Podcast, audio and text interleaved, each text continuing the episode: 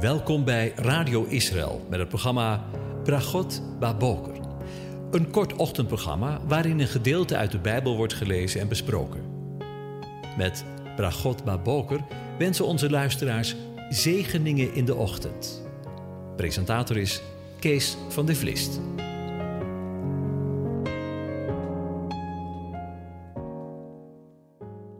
Goedemorgen, Bokatov, beste luisteraars. Vanmorgen gaan we weer verder met na te denken over Psalm 104. En de eerste vier versen lees ik aan je voor. Loof de Heere mijn ziel. Heere mijn God, u bent zeer groot. U bent met majesteit en glorie bekleed.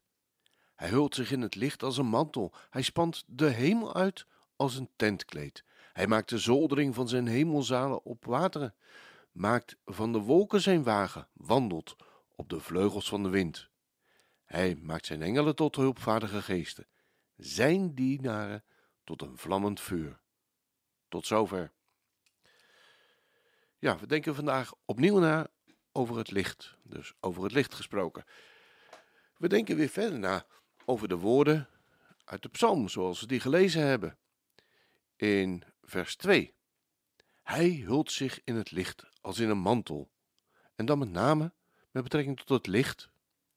Want wat is licht precies?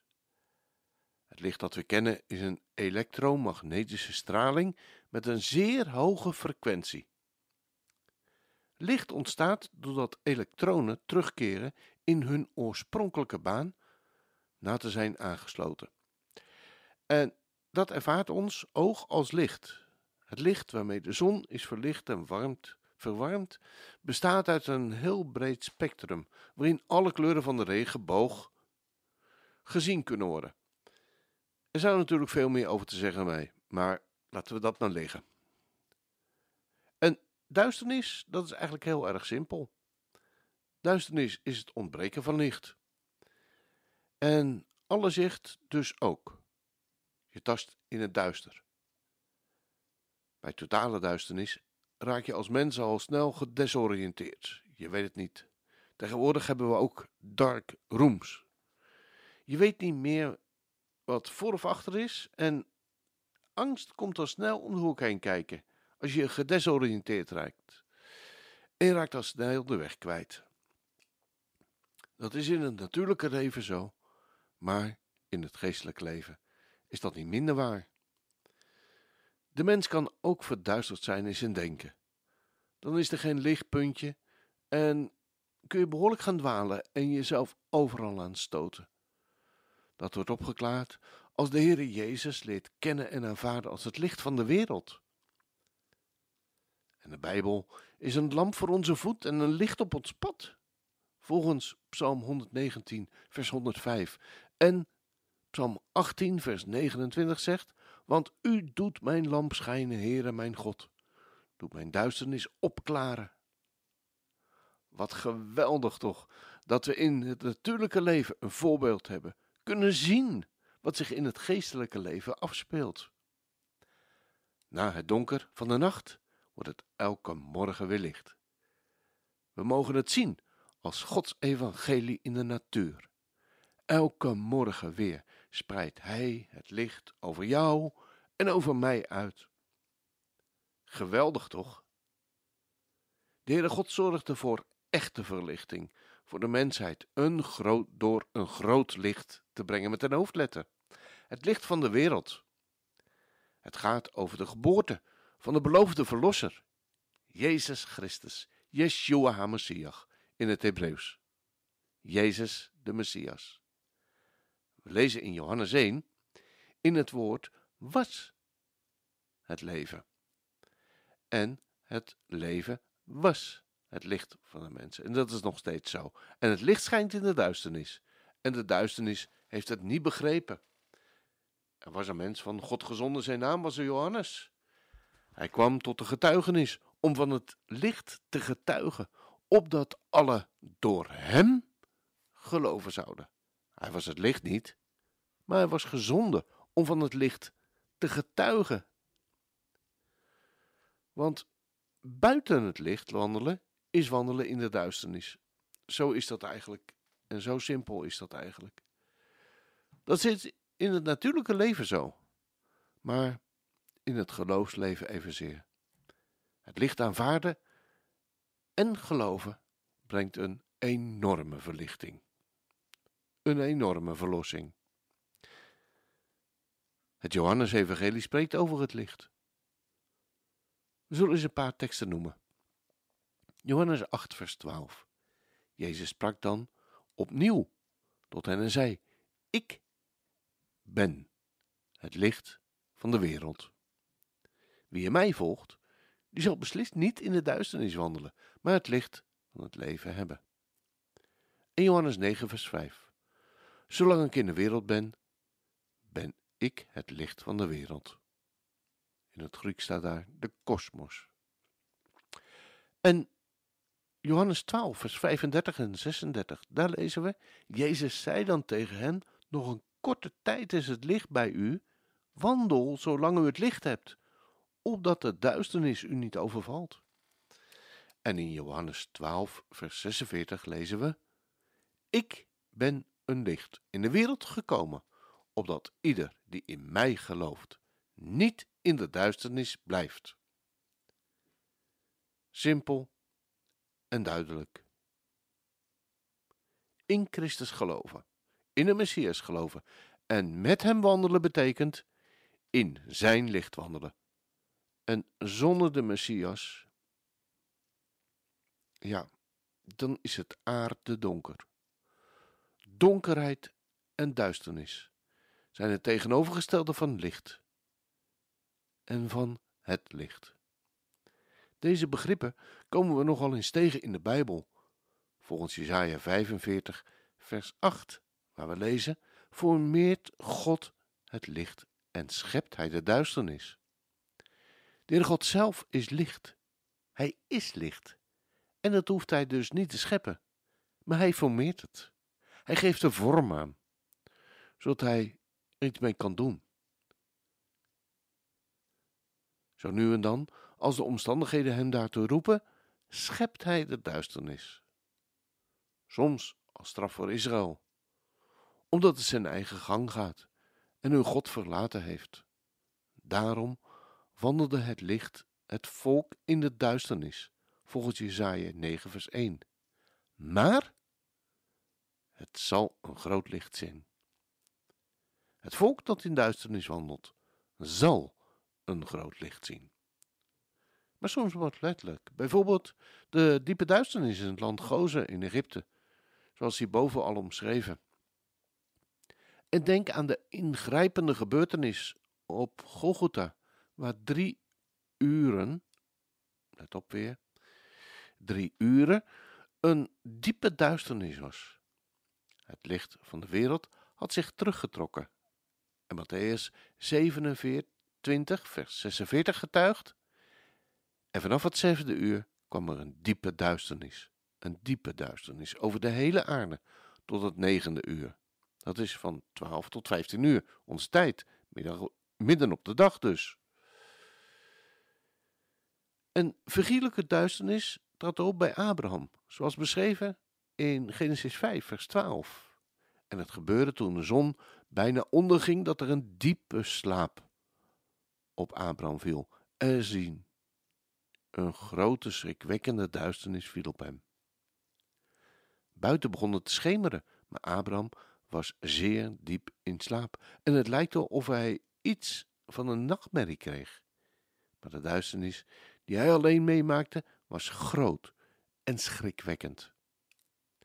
En op datzelfde moment sluit de Heere God een verbond met Abraham en vertelt gedetailleerd wat het allemaal inhoudt. Juist om aan te geven dat dit verbond volledig voor de verantwoordelijkheid van de Heere God is en helemaal uit zijn koker komt. Tegenwoordig worden we nog eens geconfronteerd met nepnieuws, waarin de dingen verkeerd of anders voorgesteld zijn, worden dan ze werkelijk zijn. En dat was ook in Jesaja's tijd. We lezen daarvan bijvoorbeeld een, een voorbeeld in hoofdstuk 5, vers 20. Wee hun die het kwade goed noemen en het goede kwaad. Die duisternis voorstellen als licht en licht als duisternis. Die bitter voorstellen als zoet en zoet als bitter. Niks nieuws dus onder de zon. Maar we gaan natuurlijk vandaag niet met de duisternis afsluiten. Weet u, Gods woord spreekt van het licht, al in de eerste verse van Genesis, maar sluiten ook af met het licht. Gods woord omvat, om zo te zeggen, het licht, van begin tot eind. Want we lezen in Openbaring 21, vers 23: En de stad heeft de zon en de maan niet nodig om haar te beschijnen, want de heerlijkheid van God verlicht haar. En het lamp, lam is haar lamp. En in Openbaringen 21, vers 24. En de naties die zalig worden, zullen in haar licht wandelen. En de koningen van de aarde brengen hun heerlijkheid en eer erin. En dan afsluitend in Openbaring 22, vers 5. Waar het gaat over de nieuwe hemel en de nieuwe aarde. En er zal geen nacht zijn. En ze zullen geen lamp en ook geen zonlicht nodig hebben. Want de Heere God verlicht hen.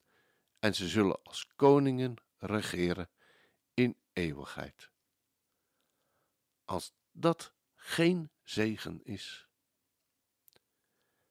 Vader van de schepping, volvoer uw eeuwige plan. Maak ons een generatie die overwinnen kan. Heer, laat uw koninkrijk komen, waar heel de schepping op wacht, en laat uw zalfolie stromen. Heer, openbaar ons uw kracht. Toon uw heerlijkheid in dit huis tot een zegenend licht voor de volken. Neem ons lied als een reukoffer aan, nu wij hier voor uw aangezicht staan. Koning van de aarde, maak ons een licht in de nacht en laat de wereld ervaren. Uw gemeente is vol van uw kracht. Heer, raak ons aan en vorm ons, maak ons sterk en bereid. Geef ons kracht waar wij kwetsbaar zijn dan zijn we klaar voor de strijd. Bouw uw koninkrijk. Kom in majesteit. Maak de aarde vol van Jezus' heerlijkheid. Toon uw heerlijkheid dit huis.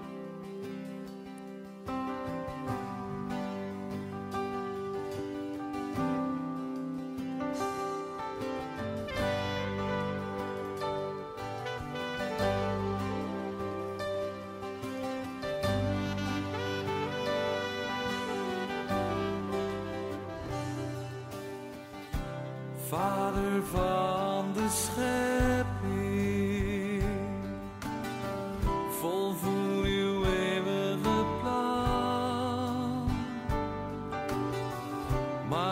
Een generatie die overwinnen kan. Heer, laat uw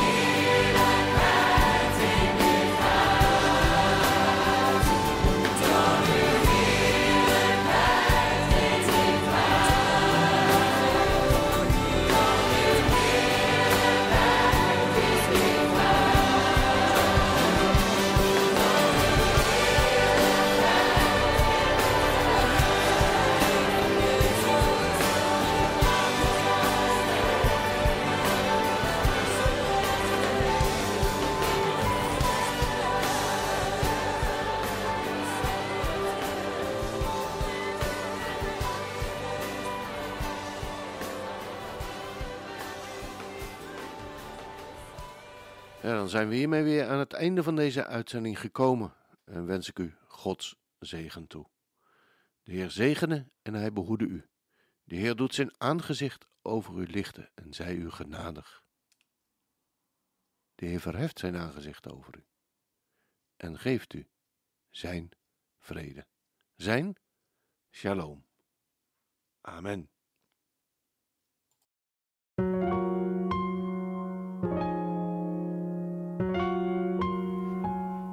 Hebt geluisterd naar het programma Bragot Baboker. Een kort ochtendprogramma waarin een gedeelte uit de Bijbel wordt gelezen en besproken. Wilt u het programma nog eens naluisteren, dan kan dat.